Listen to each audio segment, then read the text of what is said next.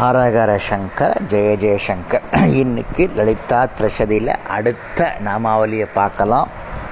ஹரி பிரம்மேந்திர வந்திதா அப்படின்னு அர்த்தம். விஷ்ணு பிரம்மா சிவன் இவர்களால் நமஸ்கரிக்கப்படுபவள். அதாவது ஹரின்னா மகாவிஷ்ணுன்னு அர்த்தம். லக்ஷ்மிகாந்தன்னு அர்த்தம். பிரம்மாவுக்கு வந்து சரஸ்வதி காந்தன்னு பேர். இந்திரன் வந்து தேவர்களுக்கெல்லாம் அரசன் அப்படின்றது நமக்கு தெரியும். இவர்கள் மூவரையும் குறிப்பிட்டதால் எல்லா தேவர்களையும் குறிப்பிட்டதா இதுக்கு அர்த்தமாறுது. எல்லா தேவர்களாலும் நமஸ்கரிக்கப்பட்டவள் இந்த லலிதாம்பிகை அப்படின்னு மீனிங் தேவர்களே தங்கள் நன்மையை கருதி பராசக்தியான லலிதாம்பிகையை வழிபடுகிறார்கள்.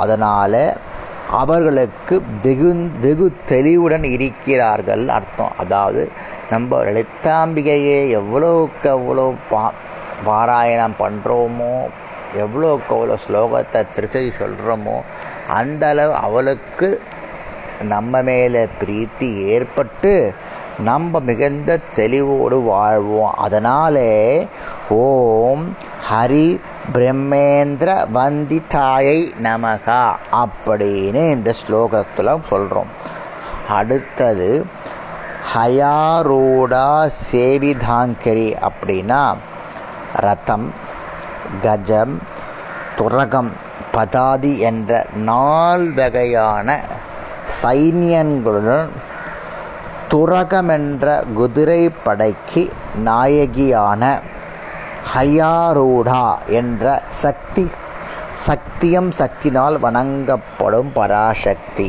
அதாவது அம்பாளுடைய சைன்யங்களில் குதிரை படைக்கு தலைமை வகிக்கக்கூடிய சக்திக்கு பேர் ஹயாரூடான்னு பேர்.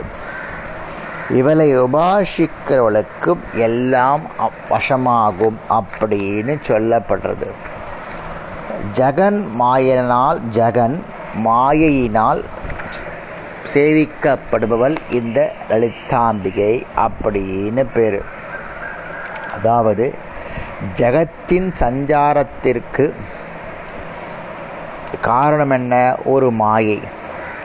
அதனால் அம்பால ஹயாரூடா அப்படின்னு சொல்கிறோம் இந்த மாயாசக்தி லலிதாம்பிகையின் அம்சத்தினால் லலிதாம்பிகையின் ச அம்சத்தினால் ஏற்படுத்தப்பட்ட தேவதை அப்படின்னு அர்த்தம். அந்த தேவத்தை பரா லலிதாம்பிகையே வணங்கு வணங்குறா அப்படின்னு அர்த்தம். இதில் ரெண்டு விதமான அர்த்தங்கள் ஒன்று வந்து அம்பாளுடைய குதிரைப்படை தளபதிக்கு பேர் ஹயாரூடா. அதனால் அவள் அம்பாலை வழிபடுறா. இன்னொன்று வந்து இந்த ஜெகன் அந்த ஜகத்தையே அம்பாள் வந்து ஒரு மாயையாக தோற்றுவிக்கிறதுனால அவளுக்கு பேர் ஹயாரூடா அப்படின்னு அர்த்தம். அதனால் நம்ம அம்பாலை ஹோம் ஹயாரூடா ஷவிதாங்கரியை நமகா அப்படின்னு சொல்கிறோம் நாளைக்கு அடுத்த ஸ்லோகத்தை பார்க்கலாம். ஹரஹர சங்கர ஜெய ஜெயசங்கர்